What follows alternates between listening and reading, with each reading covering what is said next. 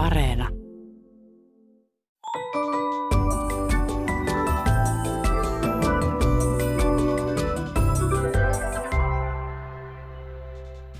Hei, tämä on Aristoteleen kantapää, audiosyöte kielen ja todellisuuden väliseltä ei kenenkään maalta, ja minä olen Pasi Heikura.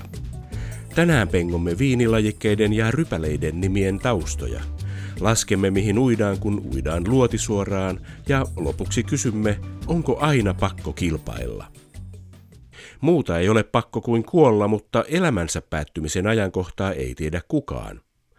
Kuulijamme Seppo T. Hämeenlinnasta löysi yhden vihjeen arvoituksen ratkaisusta erään ylilääkärin kommentista taannoisessa Yle Radio 1 ykkösaamussa. Puhe oli koronan vuoksi henkensä menettäneistä ja lääkäri totesi näin. Kuolemat painottuvat voimakkaasti sinne elämän loppupäähän. Kuulijamme Seppo T. Hämeenlinnasta on huojentunut. Minua tämä havainto ilahdutti suuresti. Se antaa uutta uskoa siihen, että epidemioista huolimatta elämä vielä palautuu normaaliin järjestykseen. Kyllähän maallinen elämämme on tavannut kuolemaan loppua, joten pakko uskoa, että diagnoosi on oikea.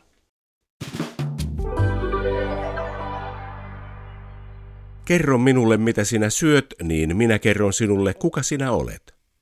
Tämä tunnettu lause kuulostaa viime vuosien identiteettipolitiikan julistukselta tai lihavastaan kasvisrintamalinjan paalutukselta. Mutta se ei ole sitä. Se on ranskalaisen keittotaidon ja oikeastaan koko gastronomisen ideologian perustajan 1800-luvun alussa eläneen ranskalaisen lakimiehen Anthelme Brillas Savaranin lentävä lause – Ranskassa oli juuri syntynyt idea basaarimaisesta ostoskeskuksesta ja sellaisten liepeille oli syntynyt soppabaareja, kaupunkilaisen ravintolan edelläkävijöitä, kun suuri vallankumous vuonna 1789 mullisti yhteiskunnan. Aatelisten kokit joutuivat työttömiksi, mutta vallankumouksen jälkeen Pariisiin vaelsi kaikkialta maakunnista satoja parlamenttiedustajia, jotka tarvitsivat kokkeja ja halusivat syödä maakuntiensa ruokia. Lahjakas nuori kokki Marie-Antoine Carem osui tähän vilkkaaseen aikakauteen ja hän kokkasi pian silmää tekeville ja etenkin diplomaatille nimeltään Talleyrand. Hän rohkaisi Karemia luomaan uusia makuja, ja pian tämä olikin luonut pääpiirteet ranskalaisen keittotaidon periaatteille. Tiukat säännöt takasivat ranskalaiselle keittiölle kuuluisuuden ja herruuden kaikkialla ruoka-arvostavassa maailmassa parin sadan vuoden ajaksi. Vasta viime vuosikymmeninä tämä asema on horjunut yksinkertaisesti siksi, että noiden sääntöjen rikkominen on luonut kiinnostavampia makuja. Herruutensa aikana ranskalainen keittiö ehti vakiinnuttaa maailman keittiöihin oman termistönsä paitsi ruoanlaitolle, myös ruokajuomille eli viineille. Viinitermejä ovat muun muassa vin de table, eli pöytäviini, bouquet, eli viinin tuoksukokonaisuus, chateau, eli viinitila – tuntuu vähän siltä kuin nämä olisivat kaikki ranskaa. Onko ranska viinin tekemisen kieli ja miten se voi olla? Eivät hän ranskalaiset keksineet viiniä. Ensimmäiset arkeologiset merkit viinistä ovat peräisin Armeeniasta. Areeni-nimisen kylän tienoilla tehtyjen kaivosten perusteella yli 8000 vuoden takaa Master of Wine Heidi Mäkinen. Se on totta, että viiniä on tosiaan viljelty kyllä Ranskan ulkopuolella jo tuhansien vuosien ajan ja juurikin tuolla Armenian alueella, mutta Ranskalla on kuitenkin tosi pitkät perinteet viinin tuotannossa ja hyvin monet viinin tuotantoon liittyvät sanat juontaa juurensa sieltä ranskan kielestä. Ja tosi paljon verrataan varsinkin Euroopan ulkopuolisien viinialueiden olosuhteita ja rypälelajikkeita viinivalmistusta jotenkin siihen ranskalaiseen oppiin, että kyllä se Ranska on vaan monen ajatuksissa ehkä viinin tuotannon synnyin koti, vaikkei se sitä olekaan viljelyn kannalta. Miten paljon erilaisia viinirypäleitä on olemassa? No, todennäköisesti rypäleitä on vähintään 10 000 erilaista, mutta osahan näistä rypäleistä ei missään nimessä ole kaupallistettu, että niitä vaan viljellään tutkimusmielessä. Ja oikeastaan riippuu vähän myöskin, että niin kuin mitä lähdettä seuraa. Että jos lasketaan myöskin kaikki syötäväksi tarkoitetut rypäleet, niin määrä voikin nousta semmoiseen 12 000. Mutta sanotaan, että niin kuin kaupallisesti jollain tavalla merkittäviä on ehkä semmoinen 1600 ympäri maailman. Sitten on myöskin rypäleitä, jotka tunnetaan eri nimillä eri alueilla, eli rypäleillä on paljon erilaisia synonyymejä. Osa näistä synonyymeistä on lopulta sitten jopa niin erilaisia klooneja, esimerkiksi ne voisi melkein luokitella omiksi rypäleikseen, mutta osa on nimenomaan vain klooneja, että siellä on joku tietty piirre rypäleissä vähän eri kuin toisessa samanlaisessa. Ehkä tämmöisen perusperiaatteena myöskin noihin synonyymeihin se, että mitä vanhempi lajike on, niin yleisesti ottaen sitä enemmän sillä on toisistaan poikkeavia kutsumanimiä eri nimityksillä, eri synonyymeillä tunnettuja rypäleitä on varmaan semmoinen 30 000, mikä tarkoittaa keskimäärin kolme synonyymiä per lajike, mutta jotain lajikkeita, niin kuin esimerkiksi tempranillo, niin sillä on hyvinkin monta kaupallistettua synonyymiä jopa. Esimerkiksi sensipel, uldereple. Onko olemassa joku semmoinen kaikkein vanhin viinirypäle lajike, josta kaikki on alkanut? Master of Wine Heidi Mäkinen. No kyllähän viiniköynnös on lähtenyt alun perin villistä viinistä vaikea sanoa taas niinku ihan faktaa, että mikä on vanhin rypälelajike. Sirahan on tunnettu Persian alueella jo 5000 vuotta sitten. Ranskassa, Itä-Ranskassa Juran vuoristossa on semmoinen valkoinen lajike kuin Savagnan, joka tunnetaan jo vuosituhansien ajan. Etelä-Italiassa on punainen lajike nimeltään Alianico, joka luokitellaan yhdeksi maailman vanhimmista lajikkeista, mutta taas on vaikea sanoa, että mikä se ihan perimmäinen totuus on näissä historiankirjoissa. Shiraz, sehän on kaupunki Iranissa, mutta viini tunnetaan Ranskassa ja Euroopassa ja monessa paikassa nimellä Syrah. Se on sitten kuitenkin iranilainen eikä syyrialainen, mutta miksi sitä sanotaan syyrialaiseksi? Ja Shira tulee nimenä sieltä persialaisesta alueesta, missä on valmistettu viiniä, mutta sitten taas tämä niin Syrah-kirjoitustapa on ranskalainen. Ja nykyään maailmalta löytyy kaupoista sekä Shiraz että Syrah nimellä viinejä. Se rypäle on kyllä sama, mutta oikeastaan kumpaakin nimitystä käytetään vähän riippuen, että missä se viini tulee ja mikä se viinin tyyli on. Et ranskalaiset siraviinit on nimenomaan kirjoitettu sillä syrah-muodolla, mutta sitten taas useimmiten australialaiset viinit kirjoitetaan sillä shiraz-nimellä. Ja monesti tuotteet sitten ehkä muualla maailmassa miettiikin, että jos ne tekee vähän enemmän semmoista ranskalaistyyppistä viiniä, niin he kirjoittaa sen etikettiin ranskalaisittain, niin sitten kun tehdään vähän muhkeampaa, kypsempää, täyteläisempää viiniä australialaisen tyyliin, niin kirjoitetaan sitten australialaisella nimityksellä se rypäle. No, onko puna- ja valkoviinille omat rypäleensä tai viinirypäle lajikkeensa? Tavallaan joo. Rypäleiden kuorissa oleva pigmentti tavallaan määrittää sen, että tuleeko lopullisesta viinistä valkosta vai punasta. Eli näissä punaisissa viinirypäleissä se kaikki väriainehan on siinä kuoressa, että se itse malto, se hedelmälihahan on aika väritöntä. Mutta puna- ja valkoviini oikeastaan valmistetaan myöskin eri tavalla. Eli valkoviini valmistetaan niin, että rypäleet puristetaan ensin ja vaan se mehu käy viiniksi. Siinä missä taas punaviini käy niiden kuorien kanssa, jolloin sitten alkoholi ja käymisprosessissa muodostuva lämpö myöskin uuttaa sitä väriainetta niistä kuorista. Sitten on semmoista viiniä kuin roséviini. Tehdäänkö se niin, että sekoitetaan punaviiniä ja valkoviiniä keskenään? No se ei ole Euroopassa sallittua, vaan se tehdään se roseviini sitten kanssa sitä punaisista lajikkeista, mutta silloin se kuorikontakti, eli niiden kuorten läsnäolo on mehun kanssa on paljon lyhyempi, jolloin sitä rypäleen väriä ei pääse uuttumaan paljon sinne viiniin. Mutta nykyään on myöskin tämmöinen viinikategoria kuin oranssiviini, joka tehdään sitten taas valkoviinilajikkeista, ja siinä annetaan niiden kuorten olla mukana viinin valmistuksessa, niin viinin väri muistuttaa enemmän sitten tuommoista oranssia. No lähdetään nyt on viinirypäleitä ja viinitermejä. Mitä tarkoittavat sanat Cabernet ja Sauvignon, Master of Wine Heidi Mäkinen? No Cabernet viittaa oikeastaan niin kuin rypäle-ryhmään. Cabernet Sauvignon on siis punainen viinirypäle lajike ja se on risteytetty Cabernet Francista ja Sauvignon Blancista. Eli tavallaan sen nimi muodostuu näistä isän ja äidin nimistä, kantaa vanhempiensa nimeä. Se Sauvignon viittaa todennäköisesti ranskankieliseen termiin sauvage, joka tarkoittaa villiä. Ja sitten Cabernet saattaa viitata latinankieliseen termiin caput, joka tarkoittaa tummaa köynnöstä mutta nämä on monesti nämä viinisanat, niin äh, se, että tarkoittaako ne oikeasti sitä vai onko joku vaan keksinyt ja päätellyt ja siitä on tullut sitten tosi. No entä sitten Chardonnay? Chardonnay on nimenomaan rypäleen nimi ja Chardonnayhän on maailman äh, viljellyin rypälelaike valkoisten rypäleiden joukossa, mutta Sillekin sanan alkuperälle on oikeastaan kaksi selitystä. Joko se liittyy latinankieliseen sanaan cardonacum, joka viittaa paikkaan, jossa kasvaa ohdakkeita, mutta toisaalta myös Chardonnay on pieni kylä Ranskan Burgundissa, missä paljon myöskin viljellään Chardonnayta. On vaikea sanoa, että kumpi näistä tarinoista on tosi. Mitäs tarkoittavat sanat Pinot ja Noir, jotka tulevat tietysti Pinot Noir-rypäleestä? Pino on amerikan englantilainen tapa kirjoittaa ranskalainen sana pino, kirjoitetaan siis pineau. Ja tämä taas juontaa sanasta pine tree, eli tavallaan viittaa siihen, että pino noir terttuna on aika semmoinen kävyn mallinen. Mutta pino itsessään on myöskin rypäle perheet, siihen kuuluu paitsi tämä pino noir, niin myöskin vaalea versio pino blanc ja harmaa versio nimeltään pino gris. Pinot Noirihan tunnetaan myös monella muulla nimellä, muun muassa Blauburgunder ja Spätburgunder, jotka viittaa tuommoiseen niin tummaan burgundilaiseen ja myöhäiseen burgundilaiseen. Eli Pinot Noir liitetään rypäleenä hyvin vahvasti kanssa sinne Ranskan burgundiin, missä sitä paljon tuotetaan. Burgundi on semmoinen, mihin monet muut Pinot Noirin ja Chardonnayn viljelijät tai valmistajat ympäri maailman aina monesti vertaa viinejään, tai jos he ei vertaa, niin sitten kriitikot ja asiakkaat monesti vertaa.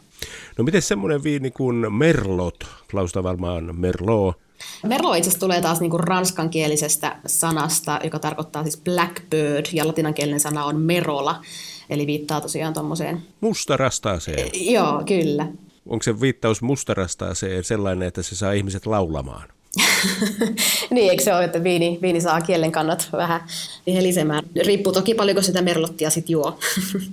Millainen lajike merlot on? Merlo on sitten ehkä taas tämmöinen aika lähestyttävä, hedelmäinen rypälelajike. Siinä ei ole kauhean paljon mitään aggressiivisia tannineja, vaan se on yleensä aika tämmöinen suun myöntäinen, pehmeä, saa tämmöisiä tumman hedelmäisiä aromeita. Ja paitsi, että siitä tehdään paljon lajikeviinejä, niin sitä käytetään myöskin sekoituksissa hyvin paljon. Esimerkiksi Cabernet Sauvignon kanssa, joka sitten taas on tämmöinen vähän tanninisempi lajike, ja usein Merlo lisää siihen sekoitukseen tätä niin kuin vähän helposti lähestyttävämpää hedelmäisyyttä. Tuossa tuli paljon hienoja viinitermiä, kuten suun myötäinen ja niin edelleen. Se on siis helposti juotavaa. Joo, se on miellyttävän pyöreän makusta tavallaan suussa. Tuossa vilahti sekoitus. Viini rypäleistä ei siis aina tehdä pelkästään siitä viinirypäleissä tulevaa viiniä, vaan sitä sekoitetaan muihin viineihin. Onko tämä vanha systeemi Master of Wine Heidi Mäkinen? Molempia tapoja on tehty pitkään. Silloin kun sekoitetaan rypäleitä keskenään ja mietitään jotain semmoisia klassisia alueita, vaikka niin kuin Ranskan Bordeaux, jotka on tunnetusti ollut sekoteviinejä, niin se, että kasvaa tarhoilla useampia eri lajikkeita, niin se on tavallaan ollut tämmöinen vakuus viinin tuottajalle joka vuosi, koska sääolosuhteet vaihtelee. Toisina vuosina tietty lajike onnistuu tuottamaan vähän paremman sadon kuin toinen, niin silloin kun sulla on useampia lajikkeita tarhalla, niin sä voit aina vähän muokkaata sitä sekoitetta vuodesta toiseen toiseen ja joka vuosi pystyt kuitenkin tuottamaan hyvän viinin. Totta kai sitten taas mitä enemmän sekoitellaan lajikkeita, niin eh, jos ne sopii hyvin keskenään, niin nehän vaan lisää sitä viinin monimuotoisuutta. Mutta sitten toisaalta taas osa rypäleistä on enemmän ehkä tämmöisiä, että hienoimmat viinit tulee nimenomaan silloin, kun se on satapinnaisesti sitä yhtä lajiketta ja oikeastaan ei voi sanoa, että kumpi olisi niin parempaa tai arvostetumpaa tyyliä, että se riippuu vähän alueista ja perinteistä. Viinihän on myöskin hyvin linkittynyt kulttuurishistorialliseen perinteisiin alueilla, missä sitä kasvaa. Mutta jos jompikumpi pitää päättää, niin kyllä varmaan se sekoite nimenomaan sen takia, että tarhoilla on kasvanut vähän sekaisin erilaisia lajikkeita ja aina ei välttämättä tiedettykään, että mitä ne lajikkeet on. Että kyllä mä sanoisin, että sekaviljelmä on kuitenkin se perinteisempi tyyli. Miten se sekoitus tehdään? Sekoitetaanko niitä rypäleitä siinä tekovaiheessa vai sekoitetaanko sitten valmiita viinejä keskenään? No oikeastaan molemmilla tavoilla voi tehdä. On muutamia edelleenkin Euroopassakin tämmöisiä klassisia viinityylejä, joissa tehdään niin kuin nimenomaan sekaviljelmillä viiniä, eli tarhoilla rypäleet kasvaa sekaisin, ne poimitaan kaikki samaan aikaan, mikä tarkoittaa sitä, että osa lajikkeista on vähän kypsempiä ja osa vähän raaimpia, ja sitten ne myöskin käytetään viiniksi yhtä aikaa. Tämmöisistä kuuluisin on ehkä tuo itävaltalainen viinin kaupungin lähellä tuotettava Gemischter Satz-niminen viinityyli.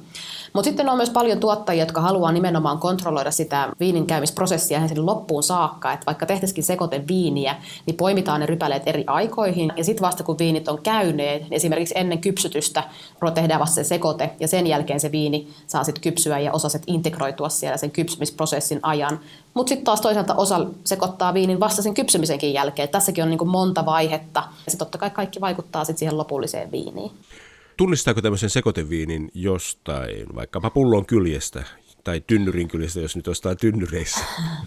No oikeastaan kaikki niin etikettimerkinnät, niin jonkin verran pitää tuntea myöskin viinilainsäädäntöä, että jos meillä lukee etiketissä vaikka Pinot Noir tai Cabernet Sauvignon, niin Euroopan unionissa lainsäädäntö vaatii, että jos siinä on yksi lajike nimetty, niin vähintään 85 prosenttia pitää olla sitä lajiketta.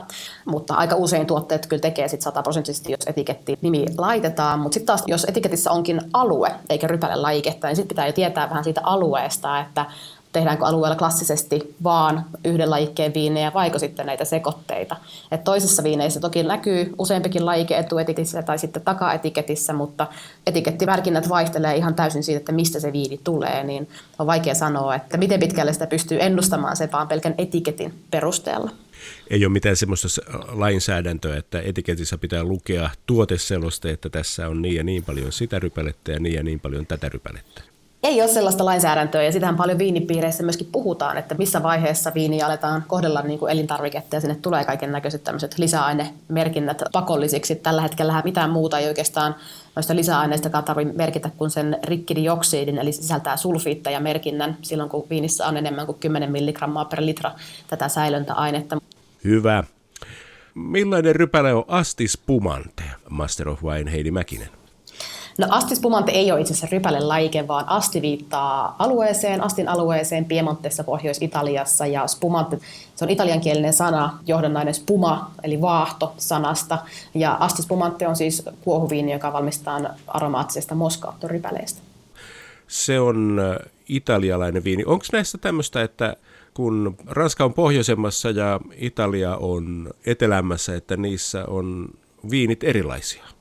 Kyllä, kyllä se alkuperä, missä viinitarhat sijaitsee ja missä rypäleet kasvaa, niin sillä on suuri merkitys sille, että miltä viini maistuu. Esimerkiksi Italiassa niin ollaan vähän etelämmässä, mutta sitten taas sielläkin tulee tarhojen korkeuserot verrattuna merenpintaan, niin se voi sitten taas vaikuttaa siihen, että jollakin Italian viinialueella onkin vähän viileimmät olosuhteet kuin vaikka eteläisessä Ranskassa, joka on sitten taas lähellä merenpinnan. Alueen rypäleet, viininteko tavat, perinteet maistuu niissä viineissä. Sillä on iso merkitys, että mikä esimerkiksi viinitarhan maaperä on, mikä se rypälelajike, mitä on käytetty, mitkä ne on ne ilmastolosuhteet, mutta sitten myöskin ihmisen kädenjälki ja se kulttuurihistoriallinen perimä näkyy niissä viineissä. Sitä ei pysty oikein niin kuin, kopioimaan sitä, mitä jossain muualla tehdään. Kyllä se kaikki tulee niin kuin, uniikisti sieltä omalta alueelta. No onko joka maassa omat viinilajikkeet ja rypäleet? Joo, puhutaan kansainvälisestä rypälelaikkeista, niin kuin esimerkiksi toi Pinot Noir ja Chardonnay ja Cabernet Sauvignon, ja niitä oikeastaan viljellään kyllä ympäri maailman. Mutta sitten on olemassa myöskin tämmöisiä niin sanottuja alkuperälajikkeita, eli kun viiniä on viljelty ympäri maailmaa jo pitkään, niin on paljonkin tämmöisiä lajikkeita, jotka on nimenomaan siellä tietyssä paikassa kasvaneet ja tiettyyn paikkaan sopeutuneet kaikista parhaiten, ja sen takia monessa maassa on myös hyvin paljon omia lajikkeita, niin kuin Italiassa esimerkiksi on hyvinkin paljon lajikkeita, mitä oikeastaan missään muualla viljelläkään kuin Italiassa. Oletteko te, Master of Wine, Heidi Mäkinen, maistanut kaikkia noin 1600 eri viinirypäle-lajiketta? No en sentään. En ole kyllä koskaan pitänyt kirjaa, että kuinka monta eri rypälelajiketta on tullut maistettua. Että sanotaan semmoisina niin parhaimpina vuosina tulee itse maistettua vuodessa semmoinen sanotaan eh, melkein 10 000 viiniä, niin ei, ei tule kyllä pidettyä kirjaa, että mitkä kaikki rypäleet on tullut maistettua, mutta kyllä nyt aika paljon on tullut niitäkin maistettua. Tunnistaako ammattilainen aina rypäleen, kun viiniä maistaa? No sokkomaistaminen on kyllä tosi haastavaa ja vaikka siinä parissa on kouluttautunut, niin ei sitä, ei sitä aina saa kaikkea oikein. Että totta kai parhaimmat viinit ilmaisee nimenomaan sitä lajiketta ja alkuperänsä, missä se on tehty, missä se tulee, mutta ei se aina mene oikeaan. Lohduttava kuulla. Rypäleiden nimien lisäksi viinialalla on myös paljon kaikenlaisia viinitermejä. Bouquet, joka on siis tämmöinen tuoksu. Cuvée, joka on viinivalmistuserä suurin piirtein. Terroir, terroir, maaperän vaikutus viinin makuun. Sambrère, lämmittää huoneen lämpö ja niin edelleen. Ja miksi tämän yksinkertaisen asian ympärillä on näin paljon erilaisia ilmauksia? Monissa juomissa meillä Suomessakin riittää tietää vain alkoholiprosentti. No ehkä se kertoo siitä, että viini ei ole kyllä kauhean yksinkertainen asia, että viinihän yhdistää oikeastaan tosi monta eri maailman osa-aluetta, paitsi sen biologian ja maantieteen ja kasvitieteen, niin myöskin historian ja kulttuurin ja sosiologista asiat, että ei se missään nimessä ei ole kyllä kyse kauhean yksinkertaisesta asiasta. Pitääkö osata nämä kaikki sanat, että voi nauttia viinistä? Ei missään nimessä kyllähän mitä enemmän tietää jostain, niin se yleensä lisää sitä nautintoa, kun sitä ymmärtää, mutta kyllähän musiikkiakin voi kuunnella, vaikkei tunnistaisi sieltä soittimia tai teatteriesityksestä voi nauttia, vaikkei ymmärtäisi draaman kaarta sen enempää tai taideteoksista voi näyttää ihan vaan niiden visuaalisuuden takia, vaikkei ymmärtäisikään ehkä välttämättä tiettyjen aikakausien maalaustyylejä, niin ihan samalla lailla viinistä voi nauttia sillä, että jos se maistuu hyvälle, niin mikä sen kummempaa. Ei sitä tarvitse sen pidemmälle miettiä, jos ei sitä halua. Aristoteleen kantapään Facebook-ryhmän jäsen Iiris kysyi ryhmän sivulla, onko laahata, haalata sanan synonyymi. Moni ryhmän jäsenistä ei ollut koskaan kuullut haalata sanaa. Laahata sen sijaan oli kaikille merkitykseltään tuttu. Vetää jotain pintaa pitkin. Sanakirjan mukaan haalaaminen on arkikielinen ilmaisu, jolla kuvataan jonkin kantamista vaivalloisesti. Sanoja voi käyttää synonyymeinä, mutta kommentoijat pyrkivät etsimään sanoille merkityseroja. Seija tarjosi esimerkin. Haalasin nuo laatikot naapurin pihakirppikseltä omaan varastoon. Yksi oli sen verran painava, että oli pakko laahata sitä maata pitkin. Tuomas tiesi, että rakennusalalla haalaaminen on ihan jokapäiväisessä käytössä, puhuttaessa yleisesti kaikenlaisesta painavien tavaroiden siirtämisestä. Taisto tiesi, että sama pätee satamissa ja kuljetusalalla. Tania arveli, että kysymyksessä on anglismi alkuperäisen sanan ollessa haul, mikä merkitsee nostamista tai kuljettamista. Haalataan tai laahataan – Aristoteleen kantapää iloitsee rikkaan suomen kielen sävyistä ja sanojen merkityksien maistelusta. Suomessa on totuttu pitämään suoruutta hyveenä ja kaikenlaista kiertelyä turhanaikaisena ajan tuhlauksena. Suoruutta on kuitenkin eri lajeja, joten kannattaa hiukan miettiä, mitä suoruutta haluaa harrastaa. Kuulijamme nimimerkki Heput törmäsi äskettäin Helsingin Sanomissa tutkimukseen, jossa oli selvinnyt, että haikalat kykenevät aistimaan maapallon magneettikentän. Osoituksena tästä kirjoittaja valaisi tutkimustulosta otsikossa esimerkillä. Valkohai ui lähes luotisuoraan Afrikasta Australiaan. Nimimerkki Heput jäi tuumaamaan sanaa luotisuoraan. Ihmeellistä. Hai on uinut lähes maapallon läpi. Toimittajan olisi hyvä tutkia luotilangan käyttäytymistä ripustamalla painolankaan ja suuntautua sen suuntaisesti termin syövereihin. Aristoteleen kantapään suoran toiminnan fraasien vatupassipoliisi on samaa mieltä. Luotisuoralla saatetaan näkyväksi painovoiman suunta, joten jos hai ui luotisuoraan, se päätyy merenpohjaan. Kirjoittaja on ehkä ajatellut ilmausta viivasuoraan, joka tosiaan on usein lyhin reitti pisteestä A pisteeseen B. Julistammekin kirjoittajan syylliseksi valkohain suuntavaiston julkiseen nolaamiseen, mistä rangaistus on tietenkin osallistua haisaappaat jalassa kurssille vesivaaka, skaalaviivain ja ristilinja laaser, rakennusteknisten mittavälineiden alkeet. Loppuvuosi on erilaisten palkintojen aikaa. Kuulijamme nimimerkki Hyvä häviäjä on jäänyt miettimään, mistä palkitsemisessa oikein on kyse. Hän kirjoittaa. Nobelit on jaettu ja Finlandia-palkintoja valmistaudutaan jakamaan. Mediassa heistä puhutaan voittajina – Ymmärrän voittajat erilaisissa kilpailuissa, mutta tieteen tai taiteen hengentuotteita luodessa tuskin kukaan lähtee liikkeelle tavoitteenaan nuo palkinnot, jollei sitten ole kysymys esimerkiksi kirjoitus- tai arkkitehtikilpailusta. Itsenäisyyspäivänä palkitaan ihmisiä heidän ansiostaan mitalleilla. Pitäisikö heidätkin siis julistaa voittajiksi? Vai voisiko uutisoinnissa palata käyttämään sanaa palkittu sanan voittaja sijaan? Hyvä huomio, jos tarkkoja ollaan, niin vaikkapa Finlandia-palkinnon myöntävä kirjasäätiö kertoo sivuilleen, että kyseessä on tunnustus ansiokkaasta suomalaisesta romaanista, eikä tosiaankaan kilpailu. Joten onnea kaikille palkituille! Tässä kaikki tänään. Jos silmäsi sattuu tai korvaasi särähtää jokin lause tai sana, ilmoita asiasta Aristoteleen kantapäälle sähköpostiosoitteeseen aristoteles.yle.fi tai lähetä viesti ohjelman Facebook-sivun kautta. Vastaanotin kuulemisiin ensi viikkoon.